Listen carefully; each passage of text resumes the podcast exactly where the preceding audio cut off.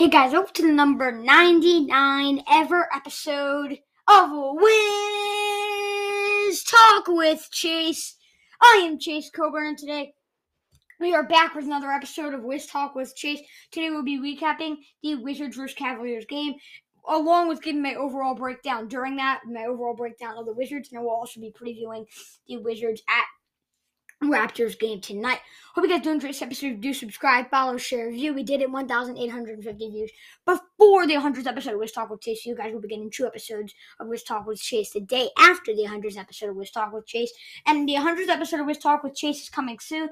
I'm trying to get some stuff done, trying to plan some things so that we can you know, get to that 100th episode, and have it special. And that is why I have been doing a lot of double recap and preview at the same time. I do want to give you a quick update. I'm not going to be doing the top 10 players on the Wizards quarter of the season. I know I said I would do that, but I just think right now, I mean, it's just so hard to predict kind of and see really who are the top 10 players in the Wizards because each game I change my opinion. So I think I'm going to wait till the, until the halfway point um, to, to, to give my overall um, you know prediction and not my prediction, my overall breakdown really on the top 10 players in the Wizards. But um, the overall breakdown of the Wizards is going to be coming up during my recap, which I am going to start now. And it was Wizards versus Cavaliers, and mm, this was not the best game. And you know, the Wizards just got an early lead, good start, right? Really love what I was seeing. But then things just fell apart dramatically. And all of a sudden, you're down by 19 at halftime. And even though the Cavaliers are a good team, don't get me wrong, you really don't want to be down that much to a team last year that was one of the worst teams in the league. You don't want to do that. And know what? You're down by 19. The Cavaliers don't even have Collin Sexton. You're down by 19. You lose all the momentum. Okay, it's fine. They still have a talented team. They'll pick it back up.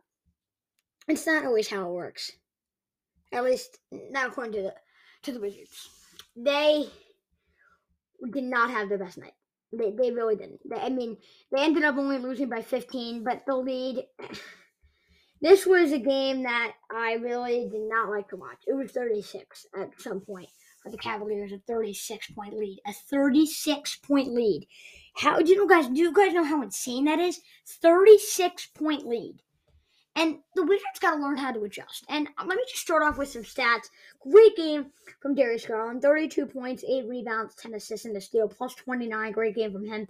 Evan, Mo- uh, not Evan Mobley, excuse me. Jarrett Allen, the other big man, 28 points, 13 rebounds, 2 assists, 1 steal, and 2 blocks. Great game from him. And Lauri Markkanen, 15 points, 6 rebounds, 2 assists, along with a, do- a double digit uh, point performance off the bench from Kevin Love. And the first, the main seven guys really that got uh, out of the main eight guys that got um, 13 or more minutes for the Cavaliers. Um, seven of those eight had a positive plus minus. And the largest uh, plus minus for the Cavaliers for a player was Darius Garland at a plus 29. But just moving on to the Wizards stats. This was, and I know I'm talking so down, right? Don't worry, we'll, we'll pick back up in this episode. But I mean, you can only describe down in this. Bradley Beal was a minus 26. Kyle Kuzma was a minus 32. Kentavious Caldwell-Pope was a minus 31. Spencer Dinwiddie a minus 18. Gafford was like one of the best in the team, minus 13. Yes, they did have some guys that were positive. Actually, every single one uh, player off the bench had a positive plus minus, but a lot of those guys just played minutes at the end of the game. Like Corey Kispert, for example, and Anthony Gill, for example. When the game was already over, they just took out a lot of their players. This was a bad game for the Wizards. But they, they still can improve, right? When Bradley Beal, the top free throw shooter in the league, so far percentage wise, shoots 50% from the free throw line, and then is also shooting 6 of 17 from the field, along with one assist from a guy that me and Justin Kutcher, a lot of different broadcasters as well, think this guy should be averaging seven, five, six, seven assists a game and he's only more like six, seven, eight assists a game, and he and he had one. I would much rather Bradley Beal have 10, 10, and 10 than 30, 0, and 0. I really would. Uh, I just I need Beal to get uh, more well rounded, right? And just thinking about this overall breakdown for the Wizards, I mean, this was a game where I mean you really don't know what to make of the Wizards because one game you have a great win, no Spencer Dinwiddie in the lineup, and you beat the Dallas Mavericks led by Luka Doncic. That's a great win, right? But they've also been sloppy recently. Both of their wins against Oklahoma City and Minnesota, which are two out of their last three wins, have been very sloppy. You beat the Oklahoma City team at the bottom of their conference only by a couple of points, and the Timberwolves game you were down for a while. And it was a very, very tight game. And I know the Timberwolves are good, but the Wizards should still be a really much higher level than these teams. And it makes me really want to question about the Wizards, right? And just make me think about them. If they keep being inconsistent, I'm not sure. Um, I'm not sure how much longer they could still have an above 60% winning percentage and be a top four seed in the conference like they are now. I'm just not sure of it because right, they're inconsistent. They, will be amazing one game and bad the other. And usually, sadly, inconsistency usually happens to bad. You know, like inconsistent players aren't usually the top players in the league because they're inconsistent and usually moves toward bad. Same thing for NBA teams. If NBA teams are inconsistent, it more uh, it, it more you know tends to be bad, and it tends to be at the bottom of a conference, or not at the bottom of the conference, but not in a playoff spot. And if the Wizards continue to do these 10 game stretches where like they're winning 7 out of 10 and then the next stretch they're winning 3 out of 10, that's averaging out to 500 honestly. And already just through those 10 stretch of 10 games, you're a quarter through the season and you have a 50% win percentage. And I'm not saying that's going to happen. It could be a little bit better and obviously they could be a lot better. But my point is if you're like if you could if they continue to be inconsistent in this way and continue to go like 3 and 3 in a 6 game stretch, they're never going to go anywhere. So I think the main question is how do you get consistent? Because if they don't stay consistent, it's going to be really hard for this team again to ha- to be one of the top seeds in the Eastern Conference and at least stay out of a playing game, and and you know just be in the top uh, six seeds. How do you do this? I think honestly, it's just going to come have to come down to you know just moving the ball around more. Um, it's going to come down to playing better defense. And I think it's just going to come to down, down to working together as a team, making sure that you know they're, they're shooting the ball well. a lot of different practices, a lot of different drills that they can practice can make this team better. But I mean, that's not my overall breakdown about this team. This Wizards team has been amazing. This team has improved. This team has got much better since last year, and I'm really excited to see that.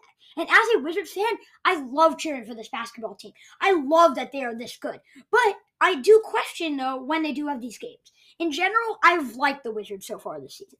They have been good. They have been aggressive. You have guys like Montrezl Harrell breaking out every game. You got Bradley Beal, who is still a little inconsistent. You still have him stepping up.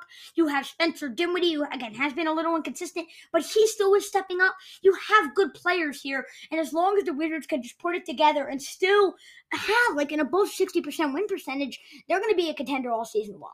There's just a couple things they got to improve on, and they're in a bad stretch right now. Hopefully that stretch ends and they still can get back to being in the promised land and just end up getting the job done. But real quick before we do move on to the preview, because this has been a long recap, but I, I, did need to break that down with you guys.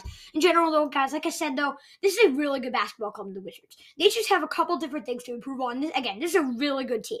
They just have a couple different things to improve on. And again, if they just work on the ball movement, work on the defense, work on the shooting, and work on the inconsistency, this is going to be a basketball club that teams are going to have to worry about for years to come. Well, reacting to the fantasy points, I had Bradley Beal getting 40 to 45 fantasy points. He only got 14 fantasy points. Had a great game from him. I had Spencer Dinwiddie getting 40 to 45 fantasy points, along with over 20 points. He only had 11 fantasy points and five total points. Not a great game from him. Darius Garland had, had getting 30 to 40 fantasy points, and he got 60. Amazing game game from him. And had Jarrett Allen getting 15 to 20 fantasy points, and he got 53 uh, after his 28 point performance. This has been the worst fantasy prediction uh, prediction I've ever done. None of them were even close. They weren't in the same realm possibility. Um, so uh, I'm going to take blame on this one, but I do promise I will uh, get it together in the future. you know, predictions. I know that was a really, really long recap. Didn't need to break that down with you guys. Tell me though what you guys think about this Wizards team. Again, I really like this team. Just a couple different things they could improve on. You know, you know, just get better and really stay as such a good team. And I think the reason why I'm getting, uh, you know, upset about it is because they are such a good team, and I just always want to see them be a good team because I know they can do it. And there's just a couple things they do have to improve on to continue to be that team again with an above 60% win percentage and a top four seed in the conference.